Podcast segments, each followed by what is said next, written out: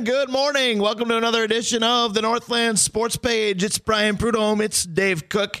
It is Saturday, and just like Anthony Barr, Dave Cook has returned from a seemingly Nice. multi year absence. Welcome back, Dave Cook. What's it like to be back in the studio on a Saturday for the first time since, I want to say, October, October. 28th? Yeah, it's first time since October.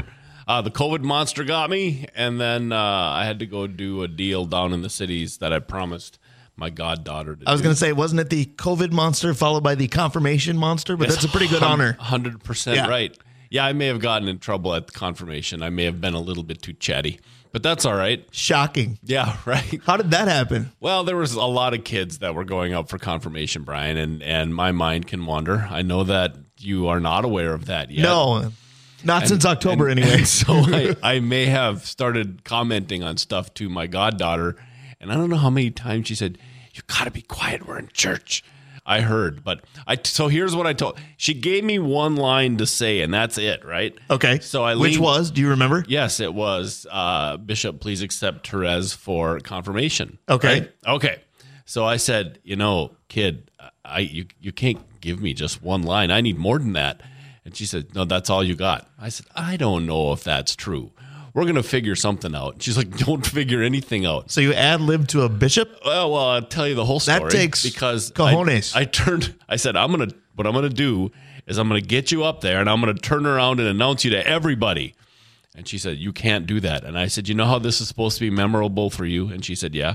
I said, What if I go ahead and make it memorable for everybody? Well, and how many times have we said when we've talked about sports on this show, because we will do that at some point, memorable doesn't have to mean positive. Great. You are going to make it memorable for her no matter what. So here's the thing I want you to watch in the future. So if Okay. you're ever in a confirmation or in something where somebody has to be presented, I want you to watch the hand placement of the person who's presenting.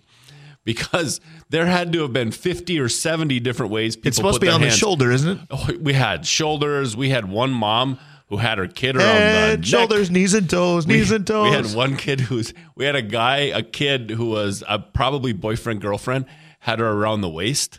There was there was a mom that had her hand as big as life in between one kid's shoulders. It was like, are you pushing him along? Does not he want to do this?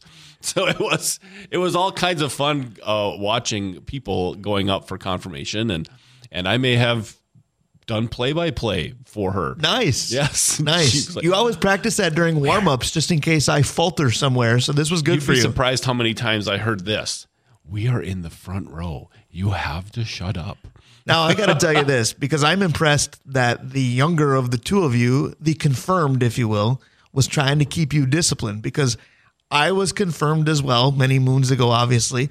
My sponsor was my now brother in law. He wasn't back then, he was my sister's boyfriend. You know, He stayed put the his part. hand around your waist. He, he didn't. We won't get into that. but there was nobody to tell the other person to show a little maturity and discipline. So we were out of control. So I get the temptation. yep. However, I want you to remember that I was 16. You're not. I told her that my favorite one, and we'll go on to something else. So my her dad is like super religious, right? And that's fine. Um, but we get up there. This is part of the story. We get we're about to go, and I said I figured it out. And she said, "What?" I said, "Have you ever watched The Lion King?" oh, no. Were you going to go Simba and hold her up to the church? And she said, "You wouldn't do that." And I said, "Your dad's in on it." I would have thought you would have said, don't threaten me with a good time. Your dad's in on it. And she lost all color in her face. So So I will tell you one thing. good one. One thing that you just got me to do with all the talk about, you know, don't make noise when you're not supposed to. You just got me to check my phone during that soliloquy you just gave because my phone wasn't in silent mode.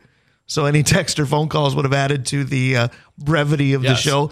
But you survived. You did it. I was so useful. You had to make one line. You had to make one. You didn't want to do just one, but Right. you made the one you were I supposed did. to. I did. We So we she's got it. confirmed all ended well. We we did. Um, there were a couple of, of stuff that maybe went on in addition.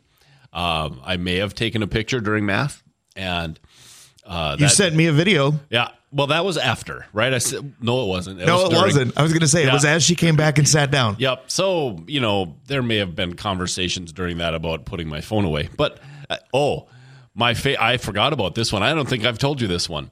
So I found something out. If Maybe you- we should have started the show earlier because we had the opportunity today. But go ahead. like a Kleenex, right, and you roll it up so it's you know just small enough to go into your breast pocket of your jacket. If you put your iPhone Pro on top of that, the camera sticks out of your pocket and you can tell the person you're going to confirmation with.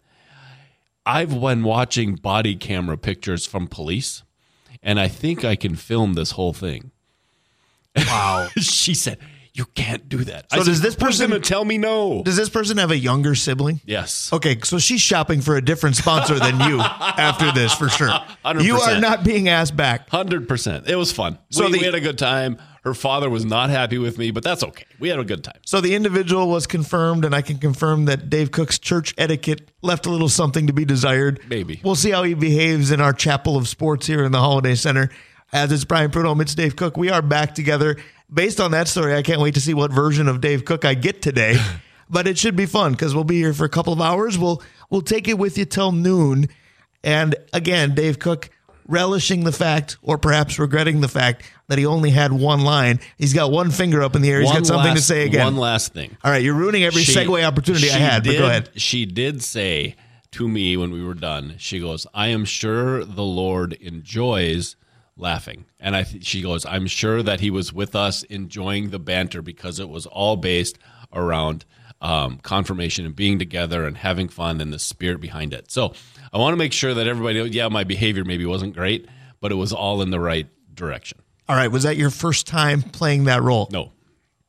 Dang it. Old hat. There went my joke because I thought enjoy it because it's also your last. Well, that also might be true now. So we did get one individual confirmed courtesy of Dave Cook. We mentioned he's back just like Anthony Barr. It feels like he spent seven years here and then suddenly dissipated and found his way back. But Anthony Barr being back with the Vikings, of course, increased the return of a social media meme. Yeah. Everybody thinks that the reason that Viking fans appreciate Anthony Barr is because of the play that took Aaron Rodgers out of a particular season. That lo and behold, the Vikings won the division relatively easily after that. I would say that Brett Hundley had a lot to do with that as well.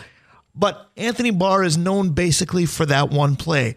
And I will say that it's unfairly so, partly because Anthony Barr was one of my favorite Vikings, but he was a fairly good defender. We're going to see if he has any gas left in the tank, that's for sure. You know, it's going to be interesting because the guy who's wearing 55 right now, Andre Carter II, um, looks a little bit like Anthony Barr. Right. Um, and so it'll be interesting to see if the old sage has anything left in him. Brian Flores is going to use him different than than Zim did. It'll it'll be interesting to see. Well, and it did seem a little bit surprising that they went this far back into the reaches to replace the injured Yes. Jordan Hicks. And it's really too bad for Jordan Hicks because he went for a guy that I thought we were going to get a bag of footballs for at the trade deadline to maybe one of their best defenders. But they go back towards Anthony Barr, which I think surprised a lot of people. But I think what you're saying with Brian Flores is true. It makes me wonder if Brian Flores thought Anthony Barr was a toy I would have wanted all along. Now you got it for me. Yeah, I wonder. So here's here's something I heard over the last couple of weeks that I wanted to throw out to you. So at the end of the season, Brian Flores is going to have all kinds of head coaching opportunities. Like I think he's going to be the next head coach of New England, right? Um, if you're the Wilfs, do you throw him like a hundred dollars less than O'Connell's making to stay? Like O'Connell's a head coach, I was so going to say you're still not the first fan or radio personality suggest similarly. I, I think you almost have to, don't you? Because of the unique style he plays and the players now that you have play that unique style. Right. I don't know. The Vikings are a little bit too known for being one and done. We certainly hope the Brian Flores era in Minnesota doesn't turn out to be that way, but the more he succeeds, we're enjoying it in the moment, but the more that we fear that going forward. But again, with Anthony Barr, we'll see. We'll see how much he actually plays if he does tomorrow night. But again, the idea for me with Barr, and it's so unfair, is that he's known basically for that one play. And I, I saw it on social media. I saw it from Packer fans. It's good to know they still exist because at three and six, they've been awfully quiet. But it made me wonder who else in sports is known fairly or unfairly for one play. And you and I had fun this week talking about that. Yeah, I think, and and I think the the best explanation for this that I can give people that are just sports fans, because you'll know who this person is because of the one play, and we talked about him this morning, Dwight Clark, Right. the catch. And that's, I mean, he was a decent wide receiver for the 49ers, but you remember him for the catch. Absolutely. And in fact, Dave Hoops brought him up on last week's show, and he's a guy without that play. I don't think it's brought up really anywhere, Yeah. including in San Francisco. But it was one of the most memorable plays in the history of football. You want to talk Vikings in San Francisco? Obviously, the Dwight Clark catch wasn't against the Vikings, but When I think of the Niners, I think of a Viking play. I mentioned it to you 10 minutes before we started today. Who the heck knows who Greg Lewis is if he doesn't make the one play in the 09 home opener featuring Brett Favre? 100% agree. Greg Lewis is in Vikings lore because of that. 100%. So those are some of the fair ones because they really didn't do a whole lot else. Now, are there statistics behind them and other teams behind them? Yes. But that marquee moment is so far above anything else that it makes sense. There are others that you say this moment didn't define them until media or society let it. Bill Buckner leads that off for me. Yeah, Billy Buckner is like that. How about a non-player? How about the the kid that was watching the Cubs game in the in the playoffs who pulled the ball out Steve of Bartman. yeah. Yeah. Like I don't know how he even interviews for anything. Like, I mean, that's what you and I do for a living. If you get a resume that says anything Bartman, aren't you like, hmm, I wonder if this I think he interviews under the name John Smith. I Right. think the witness protection program has a big job there. 100%. But the one you made fun of me of is the one, the the big forward for the Timberwolves who made the steal against Denver. Well, because it's a way that you and I play password. We always talk about memorable games and memorable moments. And you say Wolves forward guy steal in the corner, and I say Taj Gibson. And you go, Yes, yes, that's that what I'm looking for. That guy. So these one play things might be fun for Dave and I specifically because we might play clue or password to get to them. But there are Minnesota and there are national plays that without that play, that guy doesn't exist. Oh, and uh, it may not be fair at all. That's the point. Well, one of them that sticks in my head, and I, and I think it's going to be what he's known for for the forever, is Vontaze Burfict completely going headhunting against Antonio Brown, Right. and knocking him out. And frankly, I still believe changed his personality and changed the arc of his career because Antonio Brown went from being you know that guy everybody wanted to who in the world is this knucklehead? To the guy that doesn't know what he wants or what day it is. Almost immediately, Right. after that shot to the head. Burfict's always going to be the guy that ended that arc, the Hall of Fame arc. Well, and what about the different way that a fan base can view it? Because if you're a Bengal fan, you might say, well, Vontaze Burfict was one of the hardest hitting defenders we had. If you're a fan of anybody else, you go, yeah, but it was dirty as can be. I think about the way that different things are looked at because you look at Dallas and they worship so many of their players with a rich, rich history. Drew Pearson is a big deal to them. Drew Pearson is a big deal here for the wrong reasons. Yep, same play. Right. but yes, uh, how about how about this one? I'm going to use one word for an NFL football player, and I'm going to see if you say the same thing I do. Bo Jackson. Running over Brian running Bosworth. over Brian Bosworth Okay. at 100 miles an hour. Because I was going to say, if it's not running over Brian Bosworth, it's the play where you literally saw Bo's career end. Yep. With Nope. the way that his hip turned and the rest of the body didn't, you went, that can't be good. Yep, the Bosworth play, uh, and then let's go into baseball with it. And I say Bo Jackson, and which play is it? Ah, the absolute hose from the outfield that gets Oh. to home plate or third base in the air. Which Okay, one do you have? the or it's the All-Star- leadoff home run in the All Star game. The All Star game catch when he ran up the wall and kept running on the wall. Ah, that's a good one as well. Yep. No, Bo Bo was a special athlete, and yeah, we have a bunch of a bunch of stories. But when I say Bo Jackson football, it's him It's running, running over, Boz. Boz. Yeah. Absolutely, it is. But you think of baseball, and so many careers are defined by big moments. You think of Kirk Gibson, and everybody knows the Dodgers home run in '88. But we've got listeners that might be in the UP area or from that area, and you go, "Wait a minute, Kirk Gibson was a darn good Tiger." And you're right. Is it possible that a great moment takes away from the rest of your career? We certainly know that a negative one does, but does a great moment say, "Well, you're that guy"? Yes, but I'm also all of this as well. So many people will tell you that it's an exclamation point at Right. the end. But I wonder sometimes if you're right that that golden moment, or frankly the opposite moment, because Eck was on the mound, Right. Right. I Uh, told you, besides Mariano, Dennis Eckersley is the best closer of my lifetime. And instead, a lot of people remember that one pitch. yeah, I, that's that's The highlight that he's shown in most often, he's on the one. negative end of a play. Yep. And so I think that I think that you're right because Kirk Gibson was uh, in, so that's about the time I got into sports, right? And my best friend, But not from, 1988. Kirk Gibson, right, Detroit, Detroit guy. Yes. My best friend's family was from Detroit. And so I had to listen to how good Kirk Gibson was. And now I was a baseball fan, right? So I'd flick his flick his card over and it was 275, 25 doubles, 23 home runs, 88 RBIs and 20 stolen bases. I'm like, well, yeah, he's all right, but let's let's take But the back then, you're saying he's all right. Yeah. Today, we'd say, talk about a five tool player. yeah, oh yeah, he'd be. How much would he be worth? But Yeah. I, I remember telling Jeff, you know, let's take that guy off the Mount Rushmore of Detroit Tiger players.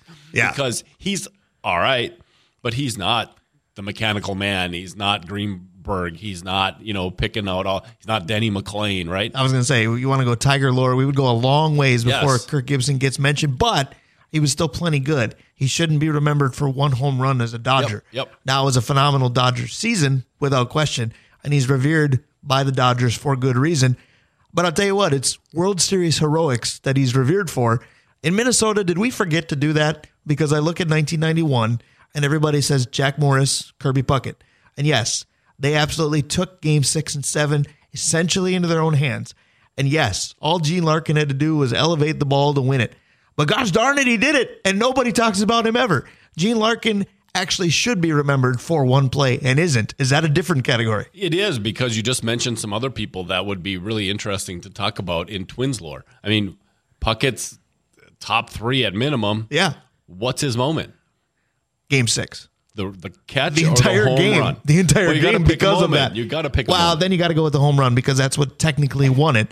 Now you can say that the catch saved it to get you to that winning moment because it could have been a much different score, but you break a tie game and walk them off. That's got to be it. That's probably it. I Yeah. agree, but I think that's not 100%. Like you said, I think it's 60 40. But okay, so I'm going to throw some other names at you because this is our wheelhouse, right? Right. It's fun Gladden. for the broken bad double or for scoring the game winning run because that's what I picture when I see him. Or is it the grand slam in game one against St. Louis? See, but that's because I'm a Minnesota sports nerd. I could give you more than one play for Yep. a lot of these guys, Yep. but on a national level or even a casual level, there's one play. It's the hands up in the air, I was going to say, from the look on your face, maybe I didn't get it, but yeah, it is celebrating Larkin and scoring. I, I was going to use the exact analogy or the exact conversation you had. There's difference in my head versus what's what's common sports. My memory of Gladden is starting the triple play during the middle of that season when he pulled the ball off the when he pulled the ball off the fence, the plexiglass, and it looked like to to the guy on third, it looked like the ball went past him because it was glass and he threw the ball into third for the out, and then they threw it across to the guy to first because the guy at first had already wrapped around shortstop for the outfield third base, first base triple play. Okay, you had way too many positions in there, but somehow I followed what you were saying. Yes. But you ended it with plays at first base. Kent Hrbek is known for a million things in our area. for one. If you ask Atlanta Braves fans, what does Kent Hrbek mean? All he did was go WWE or WWF back then on Ron Gant. That's probably nationally what he's remembered for, and and shouldn't be. But again, Minnesota sports nerd says that. Yeah, ab- absolutely, and and that is what it is. So, is Chuck Knobloch remembered for the fake more than anything else? In Minnesota, yes. Nationally, I think he's remembered for the yips, not being able to throw to first base, and that was too many plays, not one. So here's the question: Is he also remembered more for an incident than he is for a play on the field? Is he battery gate? When the Twins fans decided Twins? a great idea would be to start throwing batteries As a Kansas? City Royal playing in left field, Yep. of all the weirdness of Chuck Knobloch's career, that may take the cake. But who else do you have for one play? Because we talked about unfairly Stefon Diggs may be looked at that way because he caps off the Minneapolis Miracle. But he was really good here Yes. and is really good in Buffalo. There's no way that that should be how that career is remembered. How about Brett Favre? Which What- one? Which Yeah. interception? Right, but the interception as a Minnesota Viking fan, and and also uh, because of the stage, such a big play. Isn't it the interception to go to the Super Bowl? Well, and how about the fact that I said which interception? This is probably a top five quarterback of all time. And how you want to remember him, you say which interception. And of course, I say that because of the irony of the fact that his last pass as a Packer was picked, his last pass as a Jet was picked, his last meaningful pass as a Viking was picked. Yeah, uh, that's that's a hundred percent true. What about Kickergate in Minnesota? I mean, we've had all these. Gary's remembered wrong. Blair's Blair's remembered, remembered wrong. wrong. You look at Blair Walsh specifically because I think about what I said on Time for Two More last weekend about how anytime it's Greg Joseph from over 45, now I can't look. Blair Walsh in his early years is exactly what you want right now. Yep. Because the Vikings, granted, they're red hot, but they have no issue getting inside the 35, but not by enough to make a field goal comfortable with Greg Joseph. Blair Walsh, let's say 2012 Blair Walsh, would have flourished on this team and we would have loved him. And for the most part of Blair Walsh's career, you should have loved him. Yep. But instead, he shanks against Seattle and then kind of got the yips after that and was run out of town. I will argue in that Seattle game, he's also the only reason they scored at all mm-hmm. until that miss. Gary Anderson, let's just face it, it was a perfect season minus one kick, and the one kick defined him. The so we talked about Puckett. Now let's look at some of the all-time Vikings. What's Randy Moss's moment, Which catch against Green Bay? or is it Dallas, Right. or is it the flip to Mo? But I feel like we're deferring from what the topic is. We're we're discovering how many people aren't known for just one play. Yeah, we're, we're yeah, trying yeah, we're trying to focus on the ones that are. Only one play. because I think of sports we haven't gone to yet. We did go to basketball briefly with Taj Gibson. I want to go to hockey because I mentioned Richard Park. If Richard Park doesn't win game six against Colorado in the Wild's earliest of playoff victories, first of all, there is no game seven. So there is no Andrew Brunette heroics. But I don't know if there is Richard Park in any kind of legacy without that game six goal. And I guarantee you there might be listeners out there going, I didn't even know who Richard Park is till you just brought up that goal. Yeah, no, I, I agree with that. I, I told you that. So as as the biggest Gopher fan that you probably know, well, maybe I'm up there anyway.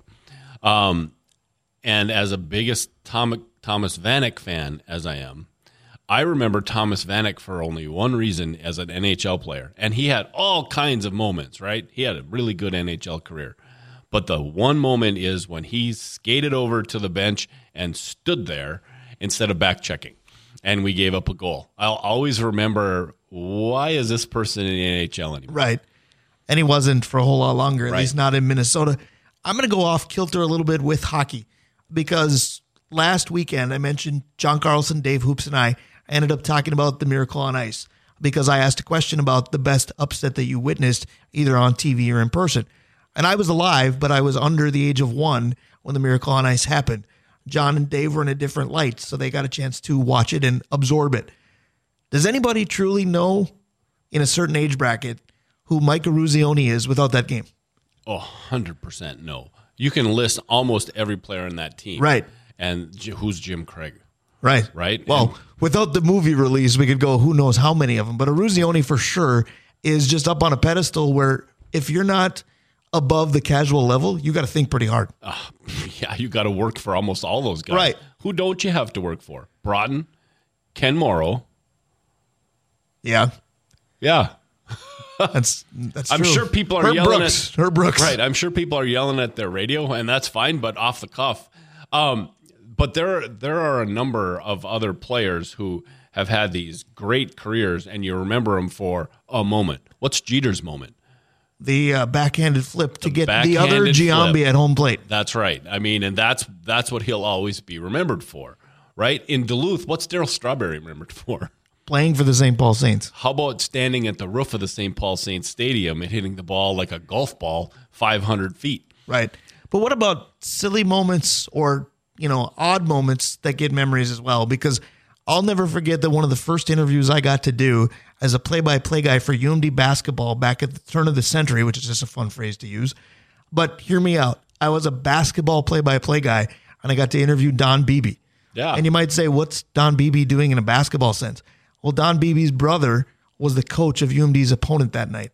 And instead of getting the coach, I recognized Don Beebe across the gym and I said, Do you mind talking to me about some things? And he goes, Full disclosure, he goes, How the heck did you know who I was? no, nobody else had any idea who I was. But what's Don Beebe known for? The strip of Leon Lett in the Super Bowl, which his team got blown out. And Leon Lett is known for how many how many say. terrible plays, who was a great offensive lineman in his career. Leon Lett was a player. That's that's for sure. But I mean, there's that's an interesting one, Brian, because defensive ends make plays all the time. You know, think about what's Michael Strahan known for. A gap in his teeth. okay, there's The that. Brett Favre sitting the down Brett sack. Favre sitting down Yeah. sack to give him the record, right? And and so like, what's William the Refrigerator Perry's moment? scoring in the Super Bowl. Scoring in the Super Bowl. I feel like Bowl. this is a quiz that I'm doing really, really well on. because they all have one moment. Yeah. Right? They have this moment that sticks out. And these players are Hall of Fame or borderline Hall of Fame players. Right. But there's that moment. I'm going to give you a moment between two players where one you're going to say he's known for a million things, and the other one you're going to say, yep, it's that moment. Robin Ventura and, Nolan, Nolan. Ryan. Yep. Nolan Robin- Ryan is known for a million things. Robin Ventura is probably known for one, and Robin Ventura had a very serviceable career. How about in the same vein? How about Michael Jordan's winning shot that has the guy from Cleveland kind of falling underneath? Craig? Ehlo. Yeah. Or the winner over the Jazz. That was basically Michael's last meaningful shot. I believe that was Bryon Russell. Yeah, having having that poster. Maybe it's the poster that keeps it in your mind some as well. I mean, that could very well be. How about if I said Steve Lyons? Pretty good announcer, Do you remember what he's known I for? do for pulling his pants I was going to say, base. keeping your pants up on a baseball field are pretty important ideas. on purpose. That's the thing. Right. He did it on purpose. How about somebody like Alexi Casilla? Do you even know what the moment is? Now, game 163, the Twins win it. Ah, yeah. Carlos Gomez comes hauling around third, but who hit him in? Didn't do much else as a twin, but that was a big moment. Alexi Casilla for me kind of goes into that Gene Larkin ilk. And all I think of with Gene Larkin is if Gene doesn't pinch hit, I think it's supposed to be Jarvis Brown hitting for the Twins in that spot. People usually don't know who Jarvis Brown is. Can you imagine if he's supposed to here go win the '91 World Series? Even the biggest Twins fans are going, "Who the bleep is this guy?" He'd had to put a bunt down and try to beat Right. it. Yeah, 100 percent. No, but I mean, think of think of some of the the people that had an opportunity to have that moment too, like Inge in that same game where Probably got hit by a gets- pitch. But if he gets plunked, they pro they win. Like Detroit wins if he gets hit. Well, and I believe the winning pitcher for the Twins in that game. Somebody Google it for me, but I swear it was Bobby Keppel for the Twins. Jeez, how about that for a name? I was going to say, Ladies and, gentlemen, and- the name pull Brian was able to do. Tell me something else that he did. Now there have to be obvious ones that we're missing. of course it are. Like Barry Sanders is a documentary coming out this coming week before the holiday. I think of the one where he's turning around Harlon Barnett for the Patriots about three or four different times, trying to figure out an angle to tackle him. Yeah, that the thing about Barry is you can take a moment, but you should really, for a young football player, take about 15 minutes and just show the highlights, right? Right. But how about Kellen Winslow? My favorite, my favorite player as a kid on my favorite team as a kid, by the way, before the Vikings became that was the Chargers. Air Coryell. Right. Kellen Winslow is coming off the field supported by five different people because he played every snap in a double overtime win. Right. And uh, yeah, and he was a great tight end, a Hall of Fame tight end. How about But that's the moment. How about Franco Harris? Amazing Yeah, career. yeah. You see one play over and over. David Tyree, not such an amazing career, but you definitely see one, play, over and over. It's Yeah. amazing what the stage does for it. It it is it is fascinating when you think about all these different plays that have happened. All you know, and, and like you said, we didn't touch on a whole lot of basketball. Um, I mean, there's Dominique. A lot of basketball stuff is is so many of the specials are Well, and so many of them moments. are NCAA tournament games. I, I love Oh, during the that's a good NCAA tournament when they have their video montage to intro or outro the tournament and they show so many and you go, I remember that, I remember that, I remember that. But I think with NBA players, especially the superstars, I can I can use their names, and most of those things are going to be in skills competitions, like Larry Bird. Yeah. The three point competition just annihilating everybody. Where he came into the locker room that day and said, Who's finishing second? Yeah, Dominique Dominique taking off from the free throw taking line. off from the, the first time Vince, anybody saw Vince it. Carter, Dee Brown doing the I'm blinding myself and I'm dunking. How about the Superman shirt after Right. after the one? So I mean, a lot of things in, in the NBA, we get a chance to see those superstars show off their skill set, right? Um, but I mean, there's there's other things. What about Westbrook in the NCAA tournament, right? Just absolutely winning that basketball game for UCLA at the end. Tyus Edney. How about when in, when NCAA tournament UCLA went on to win it with the O'Bannon brothers, but without Tyus Edney, they don't get out of round one. What if we do girls, women's uh, NCAA basketball, and I say Janet McCarville? Yeah, or which Caitlin Clark shot from last year you're going to remember. Yep, yep. So I think it's I think it's fun to look back at your teams. Like you and I do so much high school and, and Division three college. I mean, there's so many moments in high school hockey that are that minute, right? Though, and whether or not they're good plays or great plays, things that absolutely stick out in our minds and, and in other people's minds as well. I want to know what Anthony Barr thinks about this because the whole topic stemmed from him. Because again, he's back with the Vikings, and so many who didn't know enough about him as a Viking are going to focus on the injury to Aaron Rodgers and the meme and the play and what have you. So we thought about how do you define different athletes by one play? And I found it interesting how this topic morphed into something else because it started for me of let's pick on a guy that without a play probably doesn't exist in anybody's conversation. And it kind of changed to you can name some of the best known athletes and still pin one play to them, at least that the nation looks at. Now, again, we're too nerdy and we came up with seven or eight. Yep. But you look at what does the nation think when you say player X, and we found it. But I'd love to know what Anthony Barr thinks that he became a topic that morphed into Janet McCarville. Don't tell me that the Northland Oh Sports gosh, page doesn't play word association in some way, shape, or form. We bump out with little three dog night because it's all about one. Make one play. We hope the Vikings make one play more than the Broncos on Sunday. We'll talk to Dave Hoops about it. Stick around. We'll be right back. Welcome back to the Northland Sports page. It does take two Daves to get through this segment. Dave Cook is with me. Dave Hoops will be right around the corner. I'm Brian Prudhomme. Very excited to have both Daves back with me. We were so excited about our opening topic with what one play defines a certain player, whether they're well known or not. We kind of botched that last name we were bringing up. We got so excited, we morphed Janet Karvonen and Janelle McCarville into one player. So pick which one you want to go with. But as far as we know, Janet McCarville doesn't exist. So we apologize for that. But our great sponsors exist. We want to give them some love right away. Yeah, sorry about that, Brian. Our our hey, sponsors, I bought into it. No big deal. Sponsors have list continues to grow, and we want to welcome Mike Regan Christian, from the Christensen Group Insurance Company. Um, he's jumped on board the football show. We want to make sure that everybody takes a look at him for your insurance needs. Absolutely, one of the best, not just insurance agents, but one of the best people I know. Thank you, Mike Regan, for joining the family. Absolutely, Comfort Systems, Kohler Hyundai, and Kohler Toyota, Pier B Resort, Stewart's Bike Sports and Trophies. Mount Royal Bottle Shop, Avenue 45, Sammy's Pizza, Advantage Emblem, Kraus Heating and Cooling, your carrier HVAC authorized dealer. The Blackwoods Group, including their locations on London Road, at Proctor, Two Harbors, Blackwater, and Tavern on the Hill.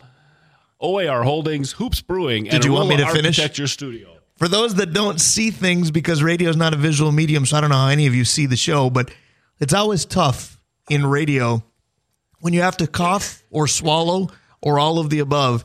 And kudos to Dave Cook for uh, pushing on through the sponsors. As you could tell, he was on the cusp of having a bad vocal moment. Happens to me a lot in this studio, happens to me a lot during our games as well.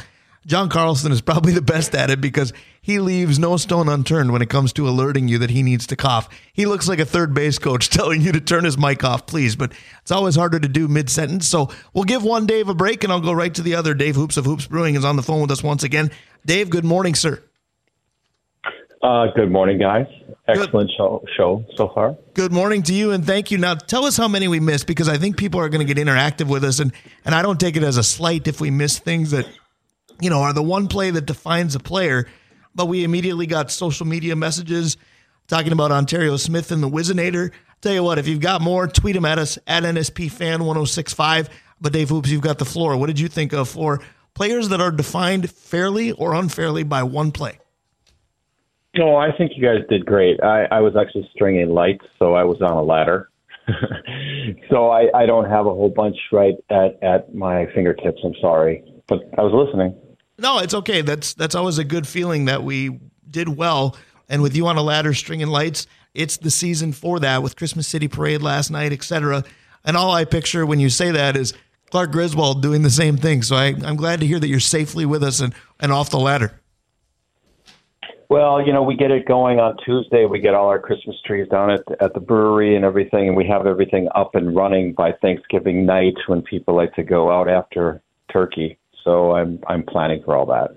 I'm glad you mentioned both holidays. So give us the timeline for those that are fascinated by every Hoops Brewing beer that comes out for the holidays because Thanksgiving is, you know, just a handful of days away. It's this coming Thursday. So Cranfest should be available. And then I believe Cherry Ale, the last I saw was December 9th. Is that still on schedule? Yeah, hundred percent. I um I got to go on the lift the other day, and I uh, fed some to Bailey on there, the Cranfest, which is now on tap, and it is beautifully uh, reddish pink, and um, it just screams for a little bit of turkey, a little bit of a sip, back and forth, and then yes, cherry is twelve uh, twenty five is December 9th, but next week we've all been waiting. Blueberry Pale Ale. It's uh it'll be out. So we'll I am excited. segue there. Yeah, very much so. I am excited for that one too. You mentioned the lift. I want to give some love to WDIO, our partners there, and and Bailey Warfield is the Bailey that you mentioned, and the lift is exactly that. I kind of feel like it's an optimistic, uplifting community show, and who better to have on that than you? Because we always say the ray of sunshine, Mister Optimist, that we need on this show is you. So talk a little bit about your experience and conversation on the lift this week. Oh well, thanks. Uh, well, she's a good friend. She's come down to the brewery a bunch of times, but she had me up at the studio, and I brought in a bunch of fruit beers, four different versions, and then talked about how beers would pair with Thanksgiving fare and what works with what. And uh, I might have talked about pale ale, stout as well. But the the uh, the crowd pleaser was definitely Cranfest, and um, yeah, she's a delight. Just a great, great girl who does a, an awesome job on her show. She really is fantastic. Speaking of fantastic, both of these teams that are going to battle tomorrow have played some fantastic football recently.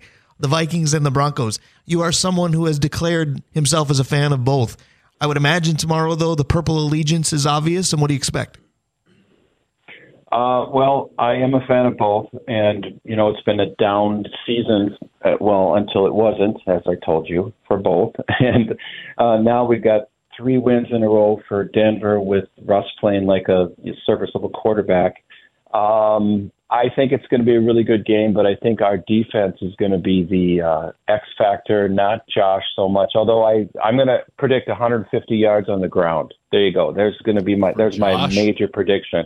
No, total for the Vikings. Okay. Oh, I thought you were going right. for Dobbs too. I thought, Both well, our receivers, our receivers are not getting any separation if he's got to run for 150. But go ahead.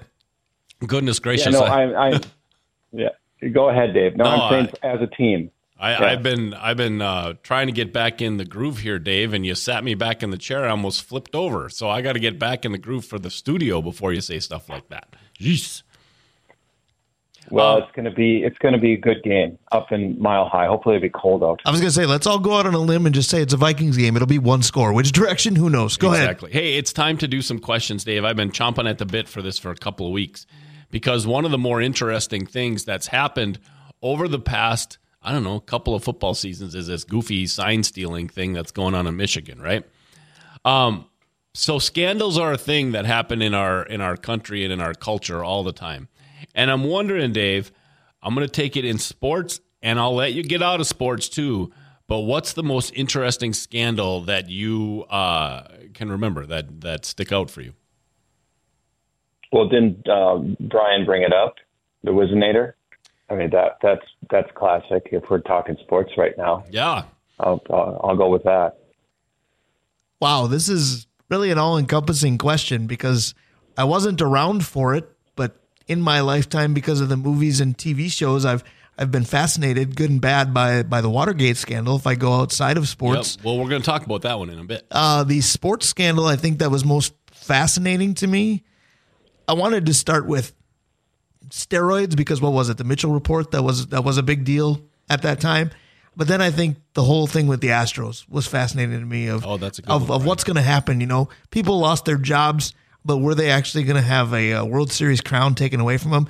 We can argue that Rob Manfred didn't do enough, and if you argue that, I 100% agree with you.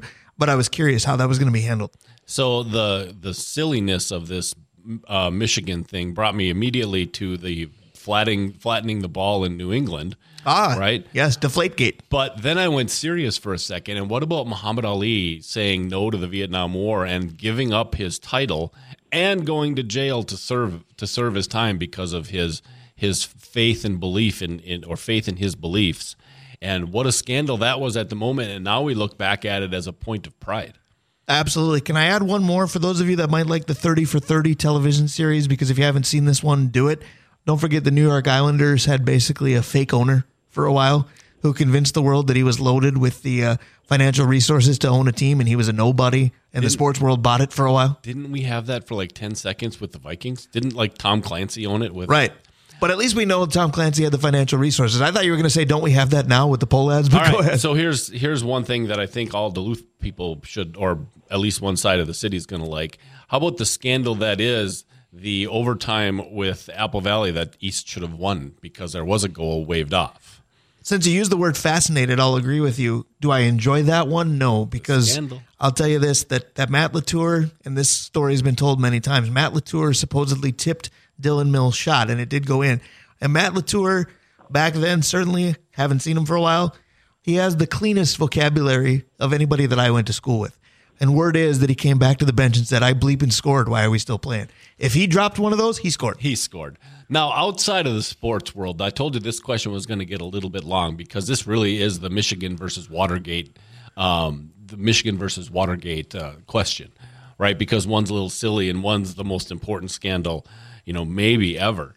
But I want to go back a little ways and talk about um, uh, the one the one that really is interesting to me is the murder of Abe Lincoln, right? Because apparently the guy that they got was frankly a stoolie, not unlike.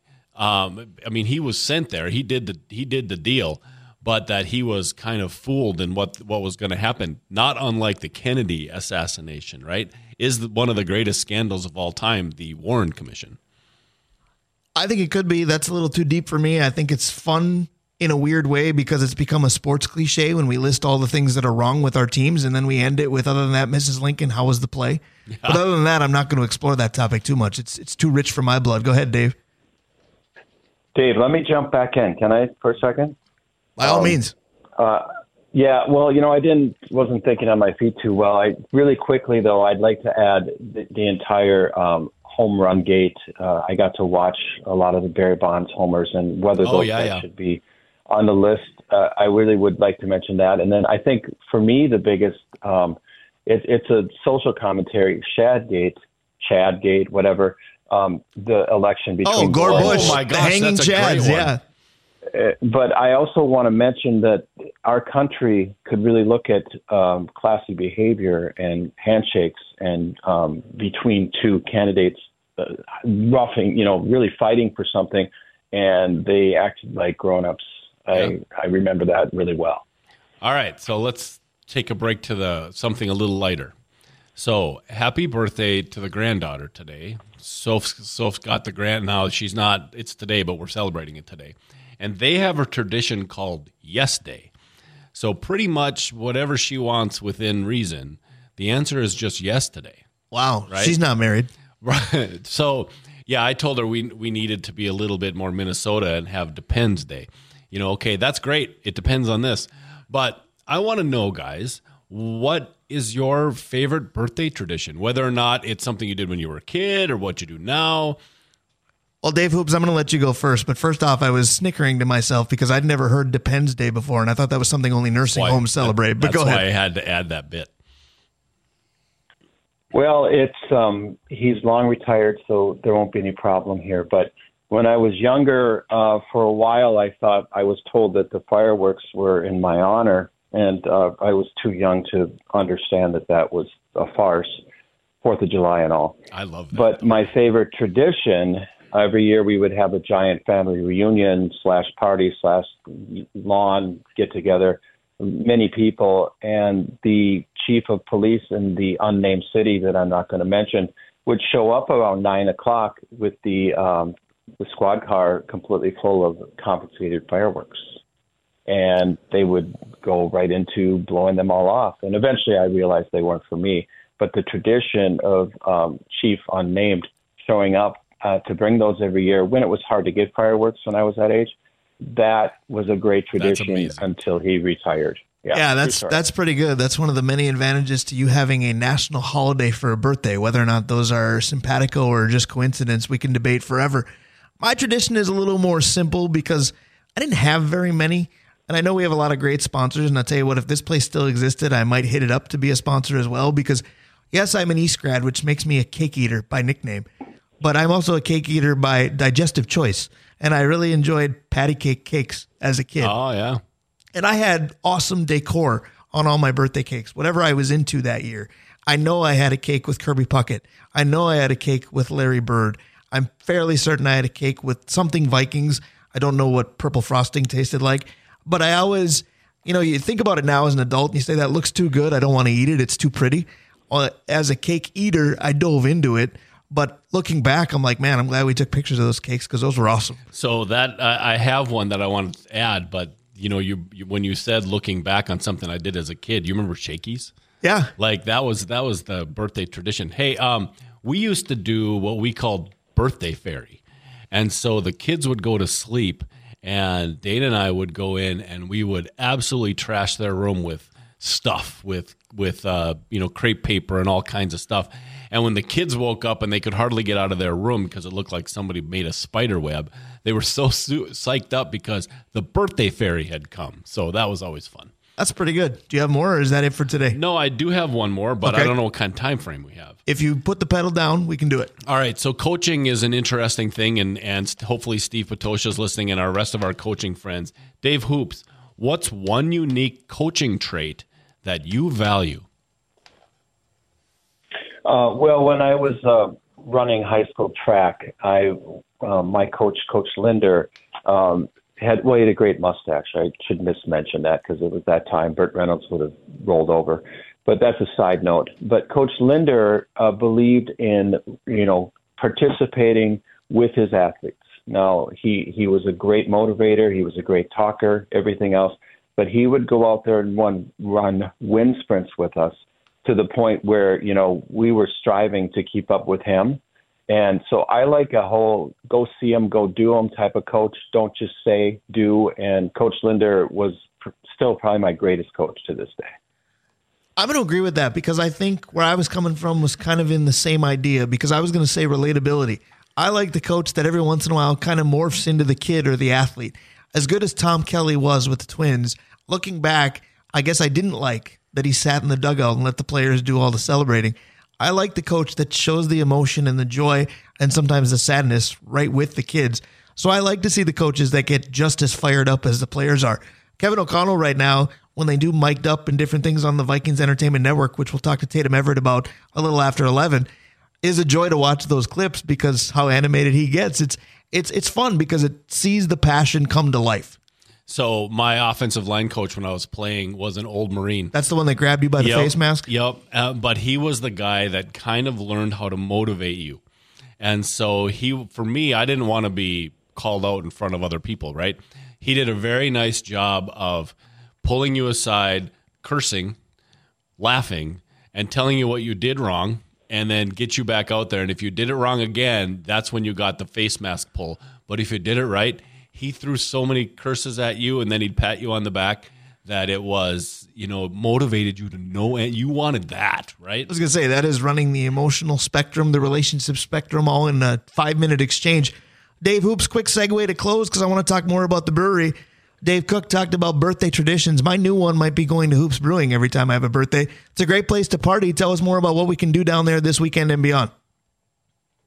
Well, I mentioned that it's going to be Thanksgiving. Thank you. I'll be open at five o'clock that night to you know kind of ring in the Christmas season post uh, Thanksgiving, and we'll go right into next weekend starting our makers market. So every Saturday morning into the afternoon, we'll have seven, eight, nine, ten artisans um, selling cool stuff, and of course, we'll be um, continuing to promote um, everything ice.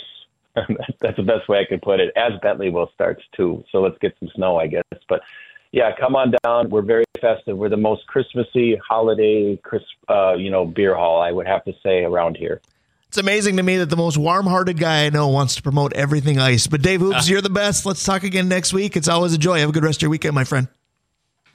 Thanks, guys. Talk to you next week. Absolutely will. That's our guy, Dave Hoops from Hoops Brewing, one of our illustrious sponsors. When we come back, one of the most impactful people in our community. Dave Hoops is one, Dyami Starks is another. He's next. Stick around. We'll be right back. Back here on the Northland Sports page, Brian Prudhomme, Dave Cook, Little Kids in America.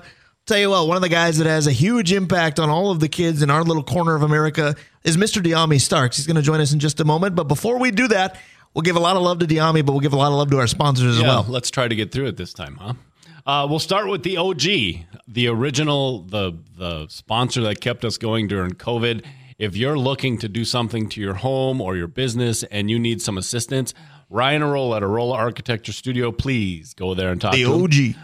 Hoops Brewing, we just got done talking to Dave. OAR Holdings, Kraus Heating and Cooling, your carrier HVAC authorized dealer. Advantage Emblem and Screen Printing, Sammy's Pizza, the Blackwoods Group, including locations on London Road, in Proctor, in Two Harbors, Blackwater downtown, and Tavern on the Hill, on the Hill. Avenue 45, Mount Royal Bottle Shop, Stewart's Bike Sports and Trophies, Pier B Resort, Kohler Toyota and Kohler Hyundai, Comfort Systems, and Mike Regan, Christensen Group Insurance. Mike Regan, one of the best friends a guy can make. Same can be said for this guy as we welcome in Dyami Starks. Dyami, I want you to help me because you've done that in so many ways in our lives together. But what's the best way to introduce you in terms of resume? St. Scholastica women's assistant coach, Starks Academy basically founder, director of player development for a team in Iowa. What am I missing? What would you like me to include? And good morning. Well, first of all, thanks for having me on again. But you know, you guys are going to have to put me on payroll to do your job. You guys are the ones who do the intros really well, not me. That's true. That's true. I'll get you a uh, W four at the end of the day. How about that? that works. No, um, you know, it's it's basketball, basketball, basketball. Um, I, I even struggle with it. I had to change the uh, signature line in my email the other day, figuring out which ones to put on and which ones not to put on. But overall, you guys, it's I'm coaching. I'm doing what I love to do. I can't complain. Let's talk about those CSS women for a little bit here. They've got a big game today at three o'clock. UW Stevens Point comes to the Reif. This is a team that has struggled in terms of record over recent years, but it's a much more athletic, young, energetic bunch this year. It's fun to watch so far.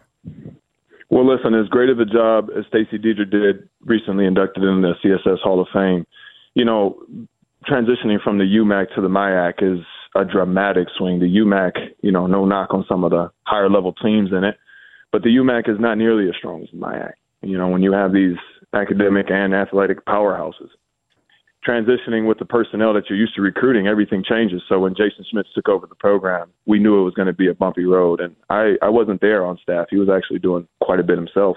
We recently got a full time assistant position. We have uh, new new hire coming in from New Jersey. My guy Gene, he's excellent. Um, we hit the recruiting path pretty hard this past summer. And as you, I don't know if you guys know, but Division three coaches they can coach an AAU. So I had Jason coach my 17U teams.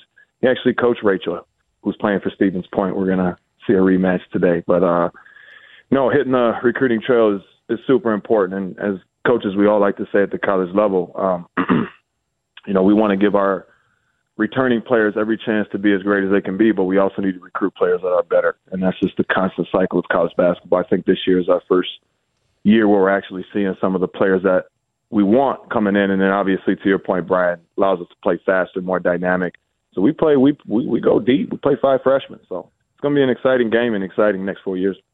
Yeah, definitely. As you mentioned today with Rachel Hagan coming to town as a member of UW Stevens Point, and you mentioned AAU ball, the Saint Scholastica early schedule, and quite frankly, the Saint Scholastica team, you have to feel like a proud father of a lot of these kids because Rachel Hagan, you helped develop. Ashlyn Gunther, you guys were in Bemidji a week ago. You know, Tyron, Sage Gagnon, how many players that you're seeing, and it's got to be fun to kind of see the fruits of your labor, but at the same time, you're having to beat them now. But but this is a tip of the cap to you and basketball in our area. I appreciate that. Um, honestly, it's it's kind of surreal because it's it's the first generation of kids that I'm seeing go to college.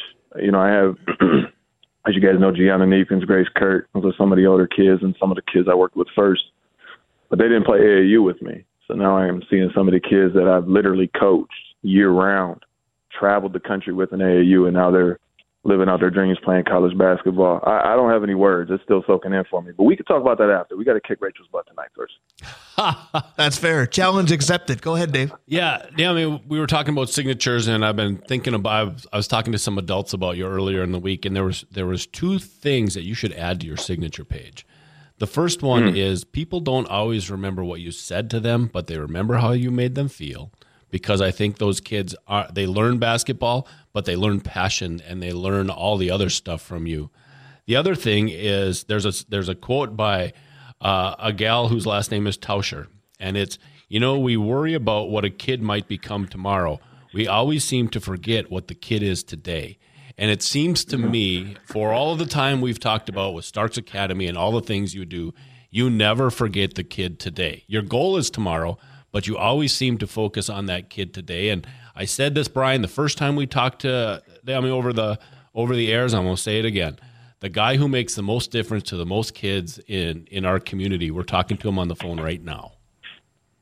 Man, I I don't know how to follow up that one. Next topic. I want to know. Yeah, my next question is this: um, adults out there who see what you're doing, right, and would and are basketball junkies, maybe don't know how to give back. How do they get a hold of you, and how can you help guide them a little bit? Not just the kids, but uh-huh. the adults. No, of course, of course. And Dave, no thanks. I was saying that tongue in cheek. Um, you know, with the new endeavors that I have in Iowa. I'm sure we'll get to that in a second. Um, being a college coach keeps me busy in the winter, and then, uh, but one thing that'll never change is is my love for this area, my home, um, and the kids that are here. Um, you know, it's it's it's honestly, I've had a lot of opportunities pop up all over the country, even overseas. I've had opportunities to go back over there and coach and even play still, but there's just there's just a draw here, there's an anchor here, and that will always be there. So whether it's Starks Academy, NYBA, or just you know Dyami doing doing his own thing, um, I'll always have ties here. So this next year, actually, um, it's a good question, Dave. This next year, I'm going to launch a new website. It's literally my first and last name, DyamiStarks.com. It's it's live now, um, but you can't book anything there. But that's that's where I'm going to keep everything because, as as we pointed out, I'm I'm having a presence in, in different states and different areas. Um, but I'll always be anchored here. And um, you know, NorthlandHoops.com is where you're going to see all our events. Our annual Winter Hoop Fest um, Holiday Hoop Fest is on December 28th. That's our biggest camp of the year. Parents, drop your kids off. We'll take care of them, teach them some basketball skills, teach them some life skills. I'll always love that camp. And this year I'm going to have our CSS women team help me out a lot. Um, and then just getting involved in different areas like CSS this year. Um, we volunteered, our players volunteered at Lincoln Park Middle School. Um, so it's just it's it's just getting our hands in all these different different areas in basketball. It just ties it all together. But um, I'll still be uh, just look out for all the different programming that we're doing. NorthlandHoops.com, DyamiStarks.com, and um, no matter where I end up being, it's always going to be my my roots are going to be tethered here. Absolutely, we love that. Your community impact knows no bounds, and I appreciate that. We talk so much about the local products and how they succeed at the next level. Gianna Kneepkens, you know, all the Division three and Division two kids that you've helped hone that you've actually played against or will play against today. But I want to talk about some of the kids for CSS that you'll see today as well. You talked about the five freshmen. I want to talk about somebody who's much older and much more consistent because she's older, perhaps. Is Megan Hurley just the epitome of consistency for your team? Megan Hurley is the team mom. Um, Megan Hurley is awesome. Now, you, you want to talk about UMAC versus MIAC. Megan Hurley was recruited to be a UMAC player. Right. And the MIAC has, you know, superbly better athletes, as I just got through saying. So Megan athletically is not going to match up. And we have a joke actually in practice, like you know me, Brian. I'm like, I'm, I'm going to shoot straight at all times. Right. And I told Megan in front of the whole team, I was like, now is Megan fast? Of course not. She's slow, but she plays fast. Right. She thinks fast. She's always in the right spot. And the kids, the only thing they heard was, Dyami said Megan was slow. so just, we bring it up all the time as an inside joke. But um, it was a compliment. It was a compliment because, you know, for her to be a MIAC start, and I'm not kidding, she would start for over half the teams in the MIAC with her basketball IQ and her presence. And she's versatile. She plays multiple positions for us. She's super smart. She's an extension of me and Jason on the floor. She just does everything right, but it's nothing that blows you away. So yeah, without Megan's presence, there is no there is no success. There is no we're not we're not talking about how exciting we're going to play. The freshman would be kind of wayward and it's and, and last year we had freshman of the year Lexi, right. um, Lexi Imdeck, yeah, Lexi Imdeck. So it's like without Megan, she doesn't give the foundation for these kids to really jump off. I'll tell you what, your answer makes me feel good that I see the game the right way because I'll tell you what, if, you if my life is on the line and I need somebody to shoot from the elbow, I'm probably choosing Megan Hurley, but that's just me. Dyami, I yeah. want to talk a little bit about Division One women's basketball because the fact that it is talked about at such a higher level recently is just mind boggling and fascinating to me because it's finally the nation is catching on to how good it is. But there's parity this year. Some of the top teams are are falling oh, off early. Yeah. UConn has an early loss. Iowa lost at home to K State this week. You know, Utah got beat. We don't want Gianna to lose, but they got beat by a ranked Baylor team, mind you. But the knowledge of women's basketball throughout the nation is is getting better. You know, Minnesota hosts UConn tomorrow. We can pray that they pull an upset. I don't think Gino will let that happen, but the nation is a little bit more infatuated with this sport, aren't they? Yeah, they absolutely. And and I'll tell you this, it's I think two things can be true. The the girls and women's game has never been better than it is now, right? It, the the parity you're talking about, it's it's no secret. Just basketball across the board in both genders has gotten better. Period. It's more skilled, faster, bigger athletes. It's more versatile. There's better coaching. Analytics has changed the game. It's just better. And uh, my buddy Grant McGinnis made a great point about the girls' game specifically. He said, wherever you see great hockey, you're going to see great girls basketball. And it's not, you know, there's exceptions, but what he was saying is like the west suburban area in the metro. So you got your Hopkins, Minnetonkas, you know, all those schools over there. Right. They're great at hockey. And obviously that means there's a lot of money in those areas, those west suburban areas. So what that did is it it poured a lot of people who wanted to play basketball there, they poured money into training and development. So you started seeing more gyms pop up. You started seeing more trainers pop up.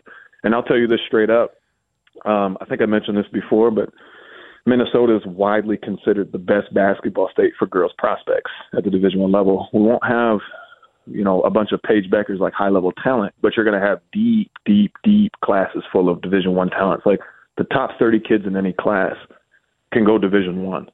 I. Mean, that's that's that's like unheard of.